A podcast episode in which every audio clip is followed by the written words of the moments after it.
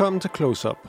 Programmet, der med knivskarpe domme klæder dig på til alt det, som er værd at vide om de fedeste film og serier i den her uge.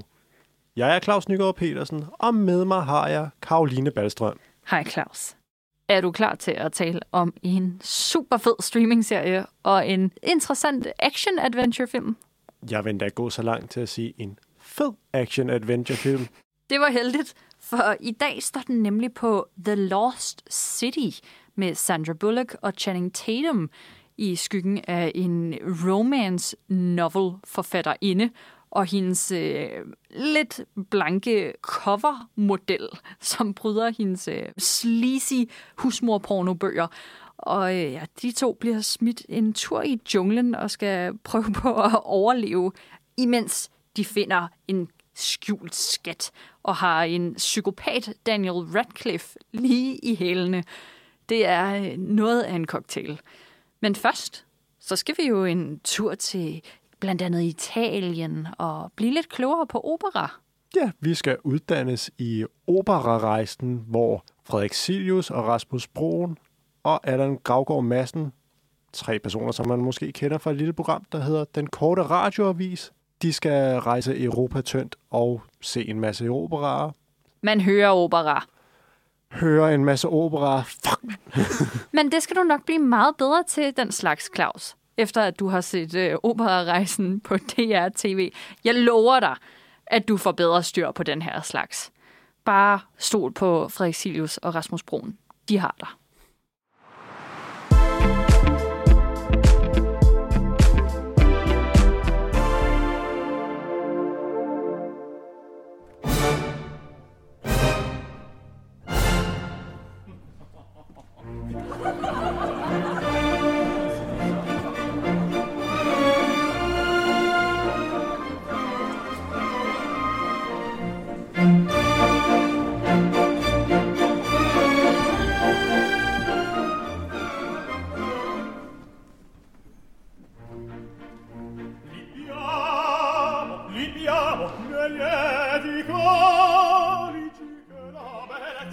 Karoline, hvad er dit forhold til Den Korte Radioavis?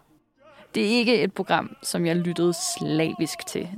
Men man kunne jo ikke komme uden om Frederik Silius, Kirsten Birgit til sidst.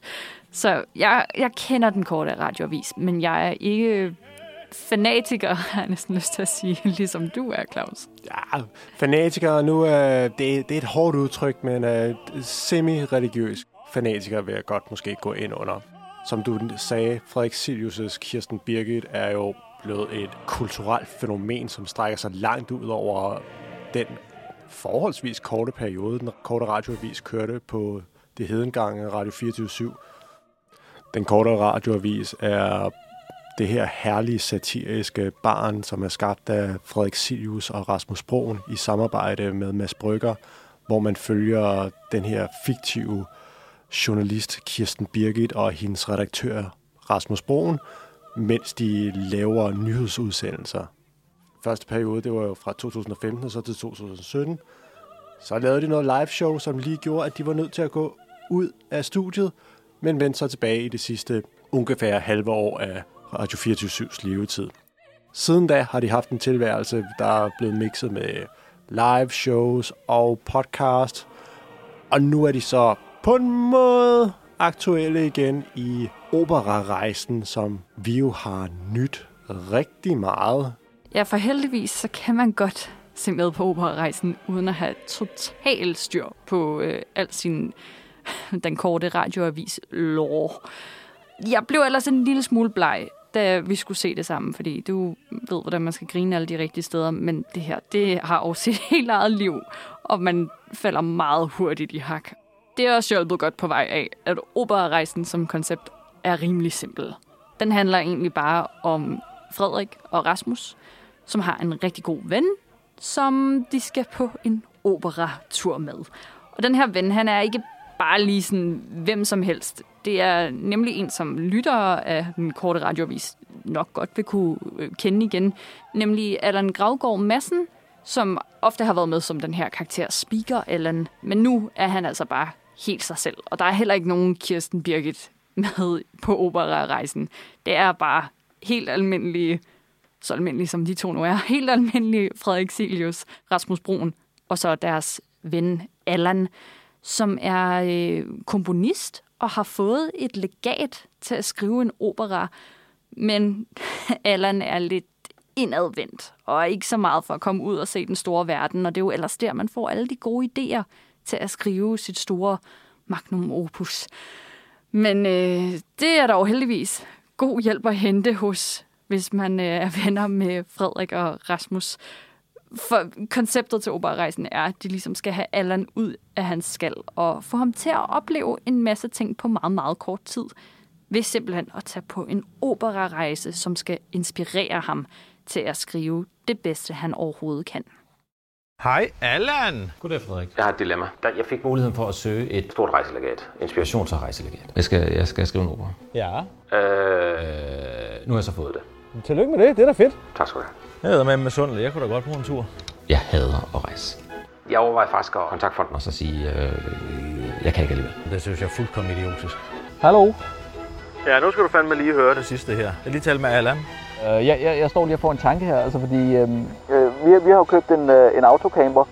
Den stiller jeg sgu gerne til rådighed. Så kører Allan rundt i en autocamper. Jeg ser det som en opera-dannelsesrejse for mig. Jeg har aldrig hørt om, om Fidelio før. Fidelio. Og, og så kan Allan få øh, inspiration til at skrive et eller andet øh, kæmpe kunstværk. Hæft, det lyder godt der, Kasper. lyder godt. det er helt vildt. Goddag, Allan. Du skal på operarejse. Vi kommer og henter dig. Pak dine ting. Okay, jamen, I en lille båd. Mest af handlingen i operarejsen, den foregår enten i de byer, hvor de skal opleve de forskellige operer, som Frederik har udvalgt, eller også ombord på en ud af de to autocamper, som de kører i. Fordi først så starter de med at køre i Rasmus' egen, lidt gamle, faldfærdige, øh, ikke så nice øh, autocamper. Den lugter af mormor. Den lugter af mormor, og koblingen den dør et eller andet sted nede i Tyskland. Så hvad gør man? Man opgraderer. Og det er jo her, hvor operarejsen har det her lidt klassiske sketch-element, som Rasmus Brun og Frederik Silius jo er så kendte for. For godt nok er operarejsen jo ellers sådan rimelig meget bare en dokumentarserie om de her tre venner på tur. Bortset fra, at der så kommer de her små scriptede episoder ind imellem, som for eksempel, når koblingen dør på mormor autocamperen. Og så bliver man jo nødt til lige at holde ind til siden hos den første og bedste tyske autocamperforhandler.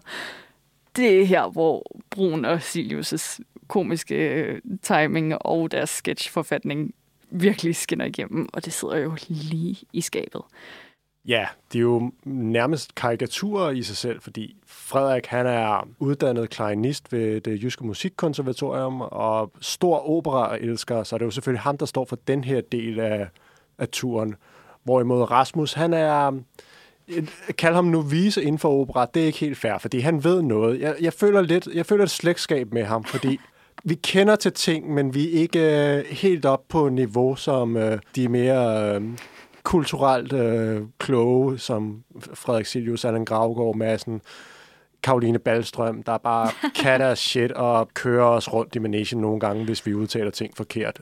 Jamen, sådan, du og Rasmus Brun, I kan opera til husbehov. I er ikke helt fortabte, men det er jo selvfølgelig fuldstændig genialt, som i hver anden historiefortælling, at du skal ligesom have eksperten, og så skal du have karakteren, der ligesom skal lære noget. Mm. Og det kan man både få lov til som seer og være med til at, at lære noget, eller også kan man indtage den der rolle selv, hvor man som en anden opera-aficionado sidder og siger, Nå ja, det er også rigtigt, det de siger om Tosca der, og hvor er de smarte begge to. Det er jo en fornøjelse at få lov til at indtage, hvad end rolle man lige passer ind i. Men samtidig er de jo også bare så sindssygt sympatiske alle sammen. For selvom Frederik Silius og Allan også virkelig er højrøvet, ikke? så må de nogle gange alligevel lige krybe ned fra deres høje stol. Og øh, særligt Frederik Silius har en ret fin måde, hvor han ligesom får ja, blødt sin egen snobbethed lidt op nogle gange. For den der gamle autocamper, Rasmus' stakkels camper den ved jo døden. Og for at få finansieret den nye camper, så går Frederik Silius med til noget, som han normalt ikke vil gå med til. Han laver nemlig reklame. Han erklærer flere gange i løbet af den første udsendelse, at han laver ikke reklamer. Men for at operarejsen kan gennemføres, så er man nogle gange nødt til at gå på kompromis, for at man kan realisere øh, sine venners drøm og forhåbninger, i det her tilfælde øh, Alans øh, opera. Så Frederik han laver fire posts om ugen, hvor han siger, hej følgere, og jeg flækker af grin hver gang. Nå, Okay, skal vi til at komme til Salzburg? uh, yes. Uh, lige et øjeblik, jeg skal lige noget. Lige et øjeblik, hvad? Hvad skal du? Jeg skal lige lave noget, Allan. Hvad skal jeg? Hej følgere, det er Rasmus, Frederik og Allan her. Vi er i Tyskland på vej til at køre hele vejen ned til Salzburg, Salzburger festbiler. Når man skal det, så skal man altså have udstyret i orden. Lad mig sige det på den måde. Jeg har haft fantastisk mange biler. Jeg har haft Suzuki, jeg har haft Datsun, jeg har haft Folkevogn, jeg har haft en Opel. Jeg har sågar haft en BMW. Og jeg har haft gamle biler og nye biler og rustne biler og hurtige biler og langsomme biler. Men når alt kommer til alt, så vil jeg sige, at jeg har fundet mit match. Den har det hele. Se lige en gang den her Belladonna. Vink lige til dem derinde. Der sidder Rasmus, der sidder Allan. Og hvis du også synes, at det kunne være fedt at komme ned igennem Europa i en autocamper, så er det bare at gå ind på autocamper.de og så skrive rabatkoden Rasmus, Frederik og Allan, så får du 20% på hele din leje. Det var du da god til. Skal vi tale om det, eller? Nej, jeg synes, øh, bare ti stiller, så Ja, kommer afsted. ja det er bare. Ja, som man måske kan høre, så er øh, Frederik Silius ikke helt glad over, at han er blevet nødt til at sælge sin sjæl til djævlen, for at han altså kan få den her upgraded autocamper. Men jeg vil sige, at han har nok også taget den rigtige beslutning, fordi særligt Allan, han har det altså virkelig, virkelig hårdt med det her liv på jul. Der er så kronisk dårlig stemning blandt de tre her. Og det, altså, det skriver jo også nærmest sig selv, at de er, er ved at dø lidt over det her camperliv, når de skal øh, tømme øh, den der septic tank på autocamperen, eller når deres mad går i stykker og bliver tabt på jorden, eller der kommer glasskov i, eller sådan noget. Altså, de er max presset, de her tre fyre. Der er også bare noget komisk visuelt i at se Allan sidde meget sur i sit lemur onesie på bagsædet og bare stiger vredt op på Rasmus, der har fundet på de her lidt fjollede idéer med primært omkring, hvor de skal overnatte hen i camperen. Det er ikke altid de øh, fedeste steder, han har fundet frem til. Nej, altså nogle gange synes han også lige, at de skal tage en omvej på fire timer, fordi de skal til en eller anden særlig slagter i Firenze eller et eller andet i den stil. Det er ikke altid sådan, at de lige gør det helt nemt for Stakkels Allan, som jo egentlig skal fokusere og skrive en rigtig opera. Altså han har jo fået et legat, som han skal bruge noget til. Og det bliver ligesom spædet ind undervejs, at sådan, han hører en god cikade en aften. Den, den kan godt komme med i det endelige stykke, eller der er nogle særlige violiner på et tidspunkt. De var faktisk også ret fede. Og sådan. Det, han, han får reflekteret lidt over hans musikalske proces. Det er faktisk virkelig interessant at høre på. Mm. Altså, mit yndlings, det er fra den første opera, de, øh, de ser, Faust, her i København. Der er én akkord, han tager med sig. Ja, det er rigtigt. Den havde han ikke set komme på det tidspunkt, og den bliver hængende ved ham. Og det er sjovt, hvordan det, som andre måske ville tage for givet med, at nu ser man et kæmpe ting, og så er der mange forskellige input, der kommer ind, men for nogen så er det små ting, måske bare en enkelt replik, hvis vi, hvis vi går over i filmverdenen. Jeg tror, vi kender det begge to, at der er måske en stor episk film, så er der måske lige en replik, som bare bliver hængende i os bagefter, og som på den måde cuer op til forskellige tankeprocesser. Mm. Det er fedt, hvordan forskellige ting de kan påvirke folk til at lave kreative ting. Mm. Men det helt store spørgsmål i alt det her er jo så også, Claus, at øh, du er jo ikke sådan det største musikalske geni, vel? Du kan godt lide at høre musik, du går meget op i musik, men du kan ikke spille. Jeg kan ikke spille nogen instrumenter, nej. Nej, jeg kan kan, du ikke. Jeg kan trumme lidt på min lår og sådan knipse nogle fingre i takt. Semi i takt. Men spørgsmålet er jo så bare, kan du se det her? Giver det mening for dig, selvom du ikke, sorry, ved noget som helst om opera? det bare... Øh, en ting er jo, at, at ja, jeg, jeg kender jo ikke den korte radioavis så godt, men du kender jo heller ikke opera så godt, så spørgsmålet er bare, holder det her program? Kan man sådan mødes et eller andet mærkeligt sted i midten? Det synes jeg, det gør, fordi der er en nysgerrighed for at lære noget mere, fordi min indgangsvinkel, det er jo de her tre personer, som jeg ved har en virkelig god kemi. Det er gamle venner, som kender hinanden fra tilbage til starten af 10'erne, fra diverse musikarrangementer, tv-programmer, radioprogrammer. Så der er et tæt forbundet sammenhold, som bare gør, at der er en kemi, som man ikke kan fake. Du ved, når folk de har kemi, og det skinner godt igennem, mm. så er det lige meget, hvilken setting man sætter dem i. For hvis det er interessante mennesker, så kommer der noget godt ud af det, og det er det, der sker her. Og så er jeg bare nysgerrig. Jeg har også en nysgerrighed for opera, fordi det er noget, som jeg ikke er så velbevaret i, men jeg godt kunne tænke mig at vide mere om, men på en eller anden måde ikke kan finde ud af at komme i gang med, fordi det virker så uoverskueligt. Hvor skal jeg starte henne? Og der er operarejsen en virkelig god indgangsvinkel. Mm. For du får ligesom cremen af cremen. Mm. Det har Frederik Silius jo kurateret til os, og til Rasmus og Allan. Men det er jo en virkelig pædagogisk tilgang. Og jeg synes også, at de gør deres bedste for at forklare tekniske ting på en virkelig forståelig måde. Øh, der var særligt et øjeblik, hvor at de har været øh, inde og se Tosca, som øh, de også øh, sammenligner lidt med sådan et nymoderne MeToo-drama. For det handler om en øh, superskurk Scarpia, som vil have fat i øh, en dame. Og han presser ligesom hende til at gå i seng med sig, og det, hun vil ikke, og det hele er meget dramatisk.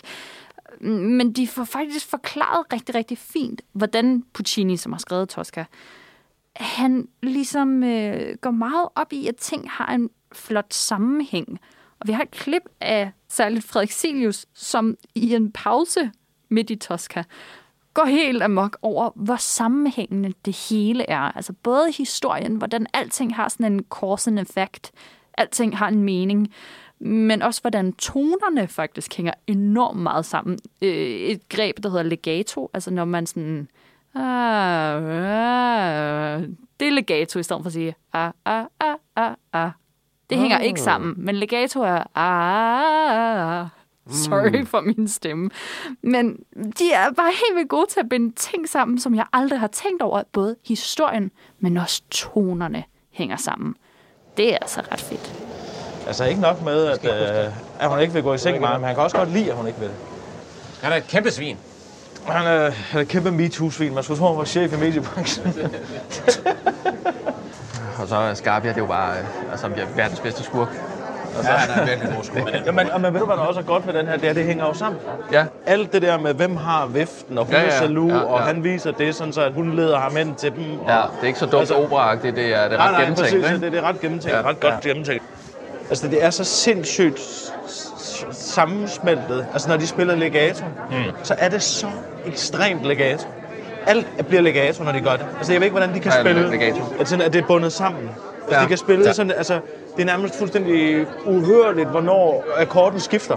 Ja. Altså, den bliver bare ligesom født ud af den anden klang. Altså, det er Okay. sådan, alt kommer ud af det foregående, når de Ja. spiller legato. Jeg har aldrig hørt noget lignende. Ja. Altså, det mener jeg virkelig. Mm. Kan, kan du forstå det her, Claus? Det giver mening, gør det ikke? Jo, det bliver, som du siger, forklaret meget pædagogisk, og Frederik Silius er en god formidler på det punkt, så det er helt klart den virkelig fede fordeling, der er mellem de tre, med Rasmus er sådan lidt novisen. Allan er ham, der lever i det og bare arbejder med det, så der er ligesom brug for en øh, kulturformidler i Frederik til Ja. sådan at brede det hele ud, så alle er med på, hvad der sker. Helt sikkert. Men så er spørgsmålet jo, Claus. Øh, har du fulgt godt nok med? Åh, oh, shit, mand. Er du klar til en lille musikquiz? Øh, ja, det er måske. Okay, øhm, for jeg har fundet tre meget, meget kendte opera-sekvenser. Åh, oh, fuck, de er kendte. ja, og det er, er alle tre nogen, som øh, vores tre musketerer her har oplevet på operarejsen. Så nu er spørgsmålet, om du er øh, stadig Rasmus Broen bekendt, eller om du er, har flyttet dig. Du har lært noget af den her rejse, som de har været ude på, og, og du er nu blevet ophævet til Frederik Silius eller Allan. Mine hænder bliver helt svedige i det, og jeg bliver rent faktisk nervøs nu. Det havde jeg ikke regnet med, ville ske. Oh, Vi, vi tager en, en let en først. oh, fuck.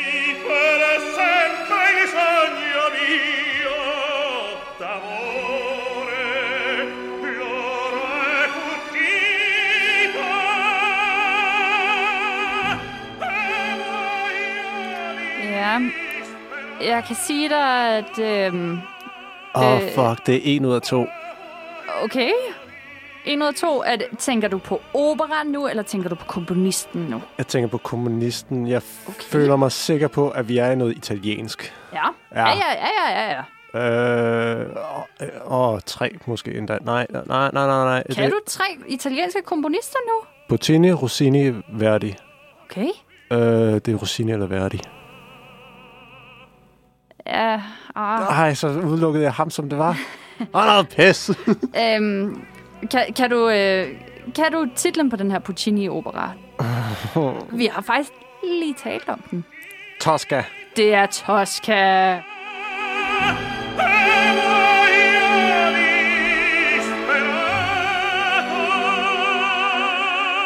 Tak for hende. det var så lidt. Okay, nå, nå det, det er fint nok. Jamen, altså, allerede der, jeg vidste ikke, at du kunne tre italienske komponister. Nej, jeg har fulgt med. Det synes jeg faktisk er helt okay. Øhm, jamen, så, øh, så tager vi en af de to andre, som du lige nævnte. Åh, oh, shit. Og øh, jamen, lad os lige se, hvordan det her går så.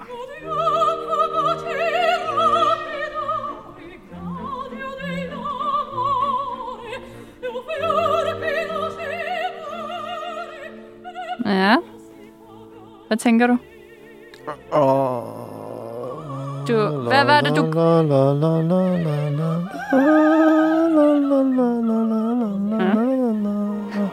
Hvad er det, La Traviata? Det er Verdi. Oh, er det også det er La Traviata. Ah, for satan der. Ej, hvor er du god. Er det tavligt, at jeg bliver så overrasket? Nej, det er fuldt ud forståeligt. Jeg er også selv der. Du har simpelthen lige identificeret Verdis La Traviata. Wow. Og udtalt den korrekt. Kan du fortælle mig, hvilken roman den er baseret på? Nej, det kan jeg ikke huske. Er det en Dumas? Det er en Dumas. Ja, øh, jeg kan ikke huske, hvilken en det er. Camellia-damen. Ah, Men det er okay. helvede. Det er okay, det er okay, det er okay.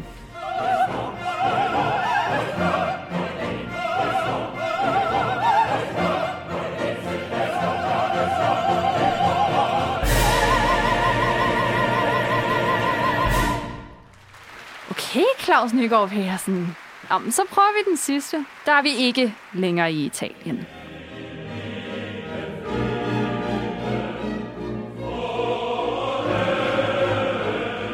Som du måske kan høre, så er det rigtig mange mænd, der synger sammen. I et kor. det er nogle særlige religiøse mænd, der synger sammen i et kor. Fuck. Og øh, jeg, jeg tror godt, jeg tør at sige, at øh, Adolf Hitler har nok været øh, fan af det her. Fuck, det er ikke godt, at øh, det er det, der bliver mit cue for, at jeg kan identificere Wagners Tannhauser. tak, Claus! Halløjsa! Man skal ikke sige til DR, at man ikke får noget for licenspengene, fordi du har simpelthen to ud af tre lært noget om opera. Det hjalp at komme Hitler på banen, så ja. vidste jeg, hvad vi snakkede om. Ja, Wagner var jo ikke en, var jo ikke en særlig god fyr. Men øh, du har simpelthen fået noget ud af det her roadtrip. Du har lært noget af den her rejse. Ja, jeg, jeg føler virkelig, at øh, jeg kan genkende øh, stilarter på en måde. Jeg føler også lidt, at jeg kan genkende måske, hvilket land folkene mm. kommer fra, fordi der er en særlig melodisk klang øh, nede i Italien, som er lidt mere levende, lidt mere festlig på en måde. Lidt mere dig. Øh, øh, ja, jeg, jeg, er også, jeg er også lidt moody og lidt mere tysk. Så jeg, jeg føler godt, at jeg på en øh, god dag vil kunne identificere, hvilket land noget kom fra. Okay. Jamen, det, det synes jeg også er, er mere, end jeg havde turt bede om umiddelbart. det er jo også i sin forstand præcis det, som ligesom skal ske, når man har været på et roadtrip, og det er operarejsen jo. Det er nogle gutter, der tager ud hjemmefra og vender hjem forandret. Mm. Det er jo det, du skal kunne med en roadtrip. Ja, det er jo ikke så meget målet i sidste ende. Det er rejsen dertil, der er det interessante. Vi, vi har jo klassiske roadtrip-film som Thelma and Louise, hvor de to hovedpersoner starter ud et sted, og til slut i filmen, når de kører ud over klippen, så er det jo to fuldstændig forandrede kvinder.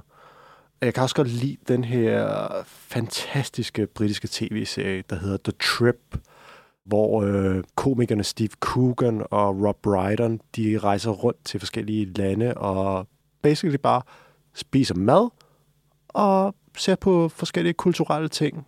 Præmissen er, at øh, Steve Coogan han får et job af en eller anden øh, avis, hvor han skal rejse rundt og lave nogle restaurantanmeldelser. Og så tager han sin bedste ven Rob med, og så tuller de rundt i henholdsvis Nordengland, Italien, Spanien, Grækenland, spiser noget mad, snakker lidt om livet. Og det er lidt øh, samme vibe, jeg får med operarejsen, med at vi har de her tre gutter, som kender hinanden rigtig godt. Og man leger lige lidt med skældet, hvornår er noget rigtigt, hvornår er noget iscenesat. Er det lige skruet en tak op for personen Frederik Silius, Rasmus Broen, Allan Gravgaard Madsen? Bliver det lige skruet lidt ekstra op, så det lige bliver lidt mere karikeret. Det er sådan en sød, herlig lille gråzone at arbejde i, fordi det gør bare, at tingene bliver interessant, fordi man fornemmer også, at der er noget af dem selv med i det hele tiden, men der er måske også lige overdrevet lidt bare for, hehe, det kan man jo godt, nu vi er i gang. Og det gør det bare mere interessant at se på. Og jeg kan godt lide, at der er hele tiden kontinuerligt fra afsnit til afsnit i operarejsen. Der er en udvikling, fordi vi har hele tiden det her faste mål med, at alle han skal have skrevet sin opera på et eller andet tidspunkt. Og der er hele tiden, hvert afsnit, der er der en lille ting, som sådan bliver flettet ind i hans skabelsesproces. Sådan reminder til seeren, når ja, vi har, vi har også et mål med det her, udover at vi skal lolle rundt og spise noget mad og se nogle ting og høre noget fed opera. Jeg får helt lyst til at bare starte den forfra og se det hele en gang til. Ja, gør man ikke. Jo, det gør man faktisk. Ja, de har sgu ramt plet med den her. Og jeg synes, det er super fedt at have noget så grineren og indforstået, som er åbent til alle. Også dem, som ikke kan den korte radioavis udenad. Eller dem, som ikke kan forskellen på Verdi eller Wagner, som Claus Nygaard Petersen nu kan. Jeg synes, det er helt vildt godt skruet sammen, og det her roadtrip-element, som ikke handler om at komme fra A til B, men hele processen derimellem er bare så fin. Og de er jo helt vildt sympatiske og hurtige og intelligente. Det er bare rigtig godt selskab, selvom de er mega sure halvdelen af tiden. Operarejsen på DRTV, det er en kæmpe anbefaling herfra.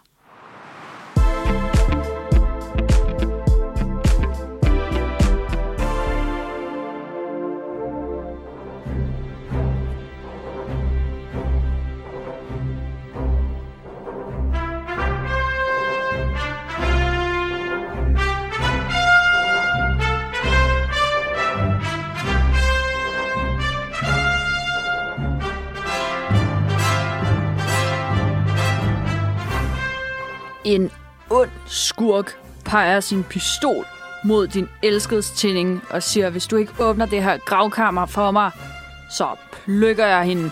Og alt imens så kryber der slanger rundt om dine ankler. Hvorfor skal det altid være slanger, Claus?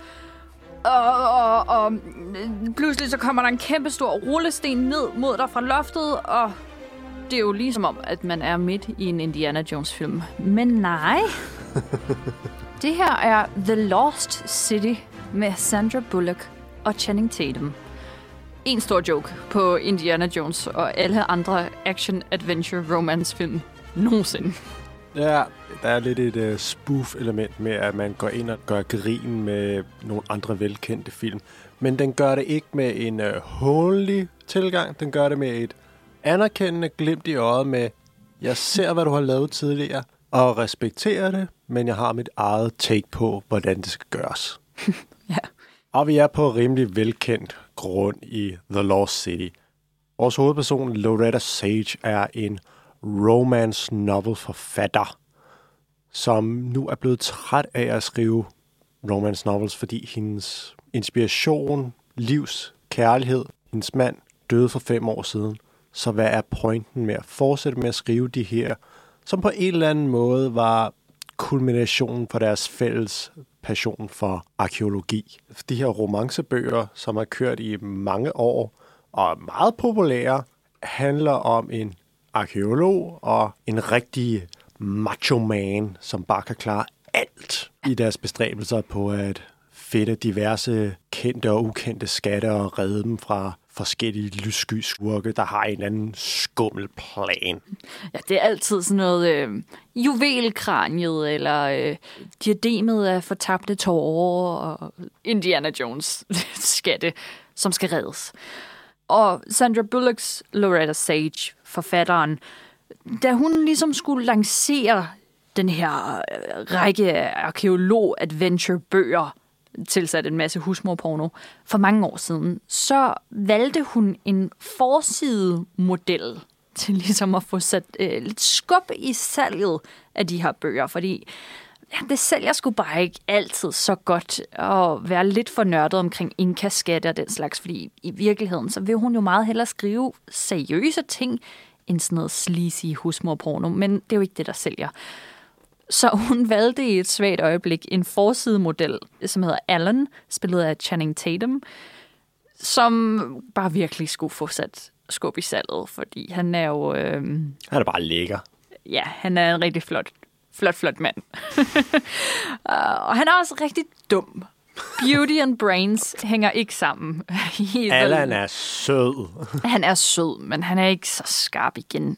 Og, øh, og det bliver virkelig et problem, fordi øh, den her bogforfatter, Loretta Sage, bliver kidnappet af en total skør milliardærsøn, som tror, at hun faktisk har fat i noget med sine bøger. Han tror, at hun ved mere, end øh, hun, hun siger, og at hun kan hjælpe ham med at finde en skjult skat.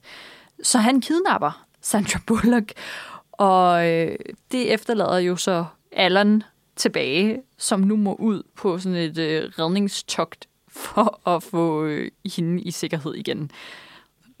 Og det tager øh, lidt under to ret fornøjelige timer at se det blive udfoldet. To meget underholdende timer, øh, skulle jeg lige hilse at sige. Men lad os lige høre traileren for at komme i en rigtig adventure-stemning. Og den åbner jo rimelig hårdt ud med alle de ting, vi kender. Nemlig slanger og en skurk, der peger på dig med en pistol. Men øh, det er øh, anslaget til filmen, som er- er med her i starten af traileren, hvor man kan høre, at øh, Sandra Bullock og Channing Tatums karakterer ser totalt igennem alle de her klichéer. Og det er, er virkelig den stil, som The Lost City kører. You led me straight to the lost city. Now, prepare to die. There are just hundreds of snakes in this temple just waiting for us to show up. What? Why aren't they biting that guy? This is ridiculous. Delete. Delete. Delete.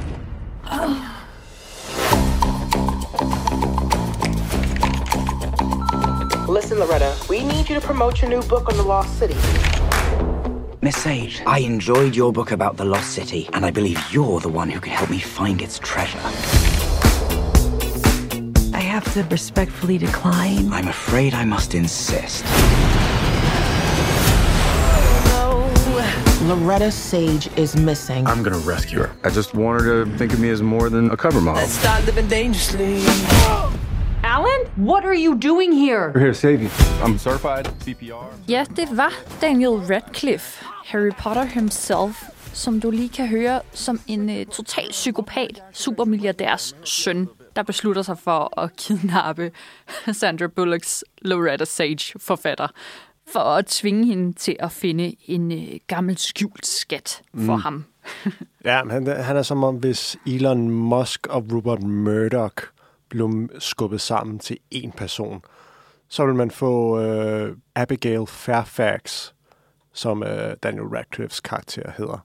Og som et kæmpe Napoleon-kompleks, fordi han er lidt mindre end alle de andre, så han er meget hissig og meget klar på, at han skal have sin vilje, og det fandme også snyd, at han ikke fik sin fars øh, medieimperium, men i stedet gik til hans udugelige lillebror, bare fordi han kyssede mere røv, end han gjorde.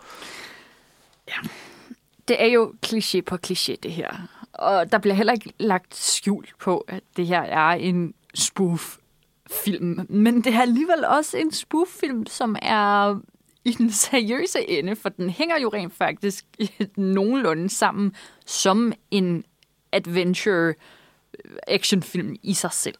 Vi har jo sådan nogle klassiske oplevelses eventyrsfilm, øh, Mumien, øh, Indiana Jones, men også øh, film som Stardust, eller action-romance-klassikere som øh, Jewel of the Nile, eller Romancing the Stone. Øh, listen af sådan nogle her film, ligesom Jungle Cruiser og Uncharted, som vi også har for nylig, fortsætter jo, og der er rigtig gode penge i at lave noget sjovt, øh, Inka-mysterie. Nu skal vi ud og finde skjulte skatte. Folk elsker det her. Jeg elsker det her. Mm. Det er sjovt, du nævner Romancing the Stone, fordi det er nok den film, som der er blevet taget mest inspiration fra øh, i The Lost City. Fordi i Romancing the Stone, der har vi forfatteren Joan Wilder, der også skriver romance novels, som lige pludselig kommer ud på nogle helt vilde eventyr, og så kommer den her macho redningsmand, Jack Colton, og redder hende, og sammen skal de to så prøve at komme ud af alverdens sobedaser for ikke at miste livet. Og de hader egentlig hinanden langt hen ad vejen i Romancing the Stone. Men vi ved jo godt, at der er noget kemi imellem dem. De råber lidt for meget af hinanden på den der måde. Jeg hader dig, men jeg vil også virkelig gerne kysse dig. Den der måde, som ja, efterhånden er blevet en helt trope i sig selv i action-adventure-romance-film. Please, I need your help. My Jeep is totaled. In about five minutes, everything I own in the world is going to be wet. So can you lighten up, please? I really don't have the time. I'll pay you. You don't understand. It's a matter of life and death. If I don't get to my How much? Fifty dollars? Oh, shit. Well, you you said you just lost everything you owned. Not my sense of humor. Well, I'll pay you hundred dollars. Two hundred dollars. I'll do it. For five. What? Og det er helt klart Romancing the Stone, som er den spirituelle forfader for The Lost City. Og det er en virkelig god måde, man går ind og både hylder den, men også sådan prikker lidt til den, fordi i Romancing the Stone, Jack Colton, den mandlige hovedrolle, spillede Michael Douglas. Han er macho mand, der bare kan klare alt. Der er intet i en jungle, der kan overrumple ham. Hvorimod i The Lost City, Channing Tatums Alan, han får udslet af bare at gå i vandet.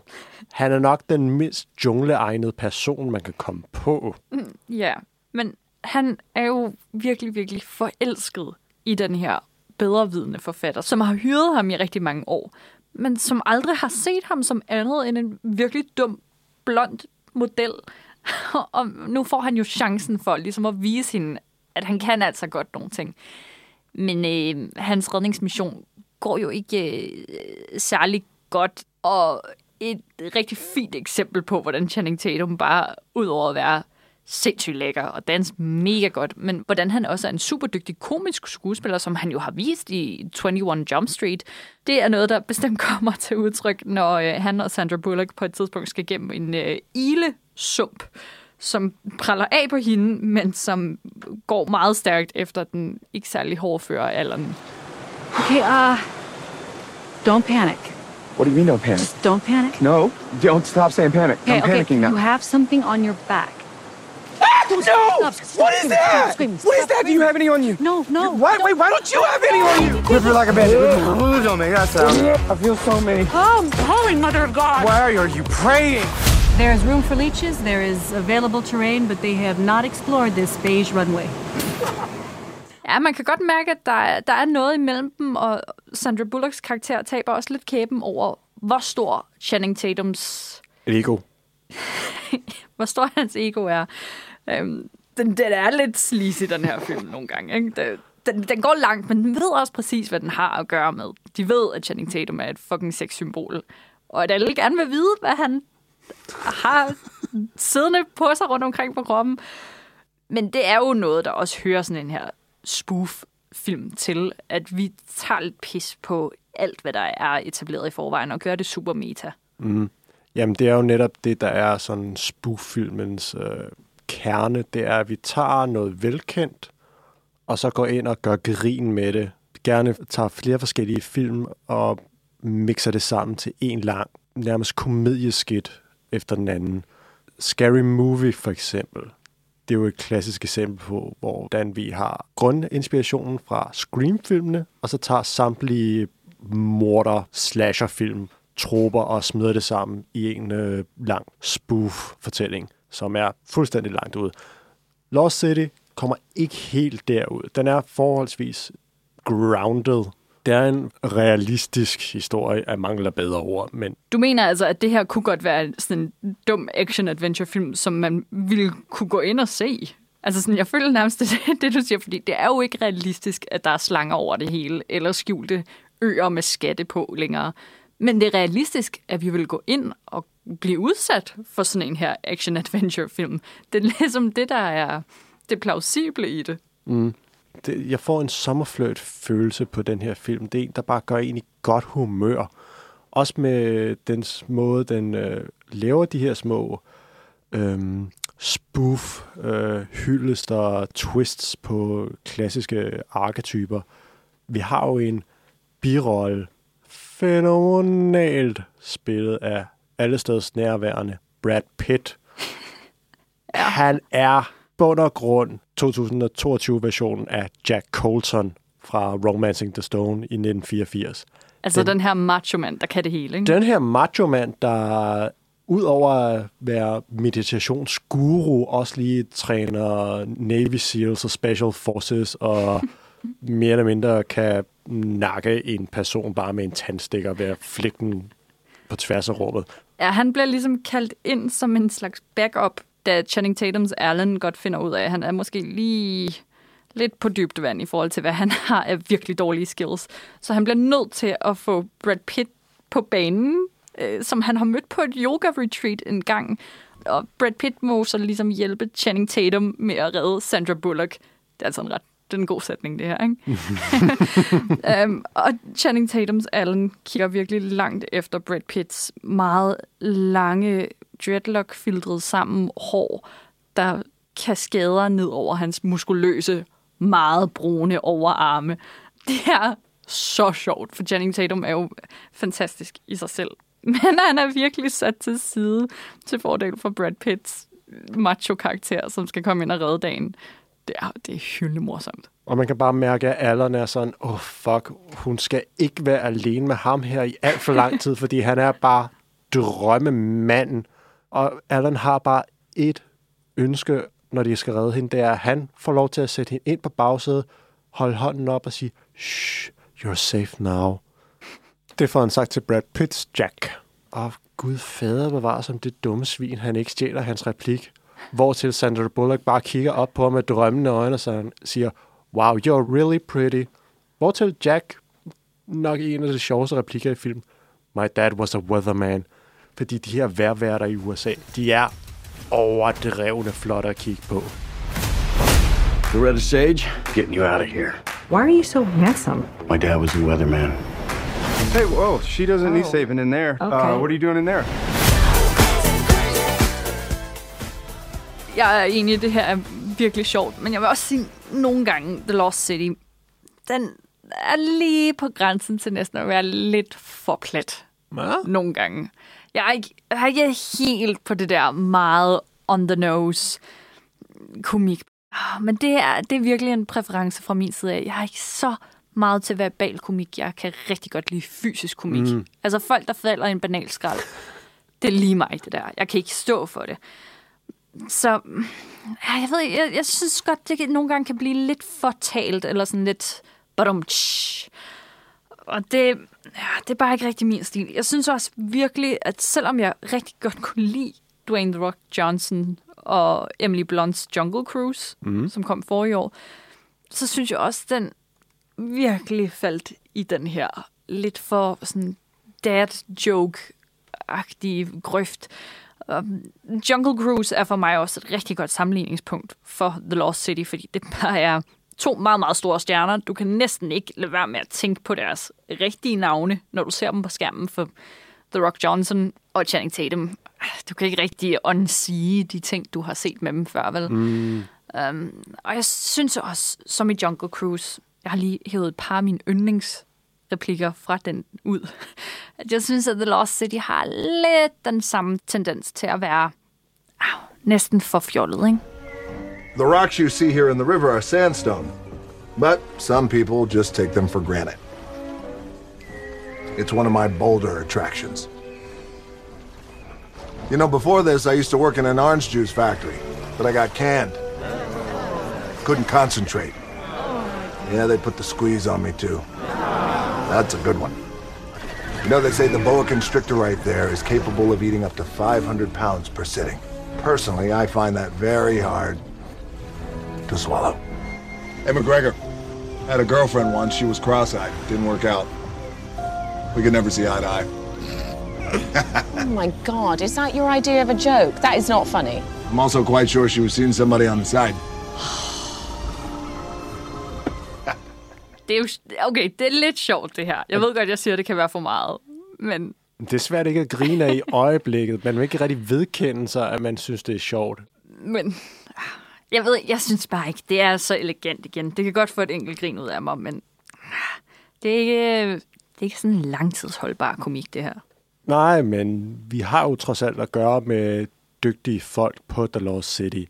Vi har jo et par manuskriptforfattere, som har været inde over 22 Jump Street, apropos Channing Tatum og komik. Samt øh, den her komedieserie New Girl, som også kører på det her lidt quirky humor, meget pondbaseret humor med vittighederne skal altid have en joke, og det skal gå hurtige replikker, og vi kan køre tilbage omkring nogle lidt pinlige situationer. Og så har vi jo de her instruktører, som jeg faktisk ikke anede eksisterede, før jeg så filmen.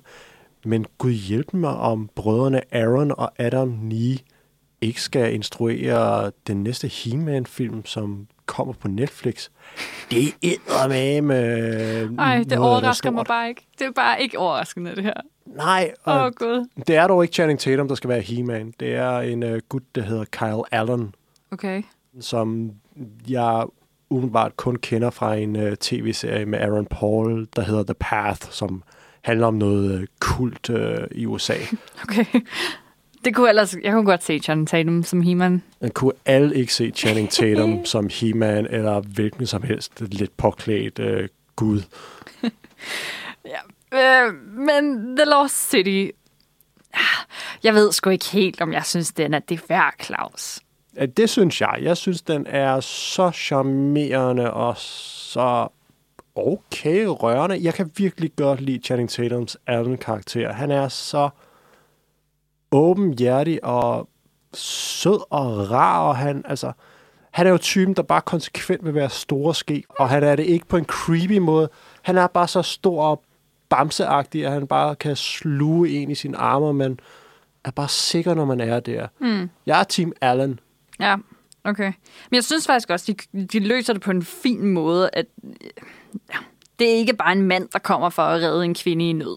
Han er, ret, han er ret inkompetent som redder. Han er virkelig, virkelig shitty som redder, og han, han gør det virkelig heller ikke, fordi han føler, han bør. At nu er han øh, manden i relationen, og derfor skal han... Altså, han er bare virkelig håbløst forelsket, og han vil bare gerne have hende tilbage i god behold.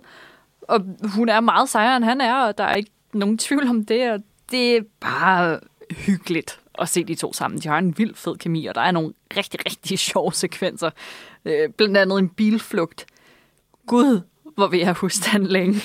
Med Sandra Bullock, der er spændt fast til en stol, som bliver bakset ind i en meget lille bil. Og ej, my god, der er noget rigtig, rigtig fin timing i det. Men den store lærred, nu synes jeg simpelthen, du presser den en lille smule, hvis du synes, at den er det værd. Det synes jeg. Jeg er vild med... Et, en anden ting, som vi slet ikke har fået nævnt, det er, at Sandra Bullock i næsten hele filmen igennem har det her lyserøde paljet onesie på, fordi det var noget, hun skulle have på til den øh, book signing, som filmen starter ud med. Den har hun på næsten hele filmen igennem, og den må jo selvfølgelig ikke gå i stykker, fordi det er en, der er blevet lånt. En joke, der bliver brugt igen og igen. Og jeg synes, jeg synes, den holder. Jeg synes, det er skønt, at der bliver taget noget pis på den selvholdtidige bogkultur og romance ved, at man altid skal være i det mest perfekte udseende og perfekte outfit til lige præcis den situation, man er i. Der er bare noget primitivt sjovt i at have en person, der er iklædt lyserøde paljetter i en jungle, hvor man overhovedet ikke skal kunne se vedkommende, men er der noget, der stikker mere ud end lyserøde paljetter i en jungle, Karoline? Åbenbart ikke. The Lost City kan man fange i biograferne, hvis man vil.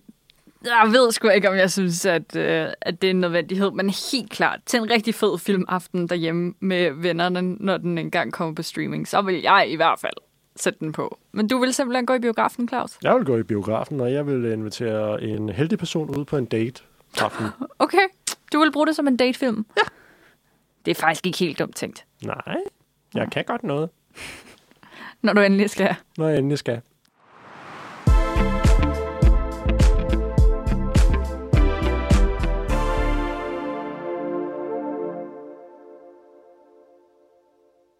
Næste gang så står den på trolddom, magi og lidt gys, når vi skal hygge os med Doctor Strange 2 in the Multiverse of Madness. Every night, I dream the same dream. Then.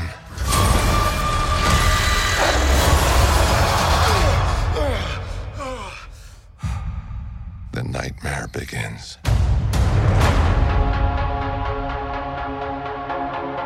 I did what I had to do to protect our world. You cannot control everything, Strange. You opened the doorway between universes, and we don't know who or what will walk through it. Wanda, what do you know about the multiverse? Viz had his theories. He believed it was dangerous. He was right. Kan du virkelig vende den hele uge på det, Claus? Ja, dem kan jeg blive nødt til.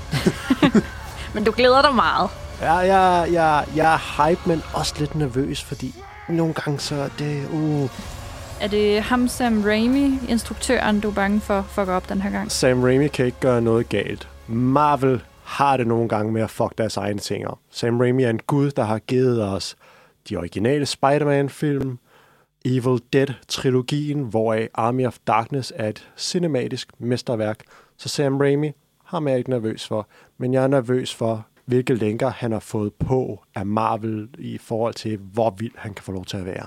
Oh, okay. Jamen, for det er jo blevet teaset, at Doctor Strange Into the Multiverse skulle være noget af det dystreste, vi kommer til at se fra Marvel i lang tid. Og det kan sådan en horrornørd, som der jo nærmest ikke stå for at høre, ah, Claus. Ja, det, det, det kilder lidt, men det er også en forsigtig kilderen. Jeg håber for dig, at det bliver øh, hele ventetiden værd. Jeg glæder mig til, at vi lyttes ved i næste uge.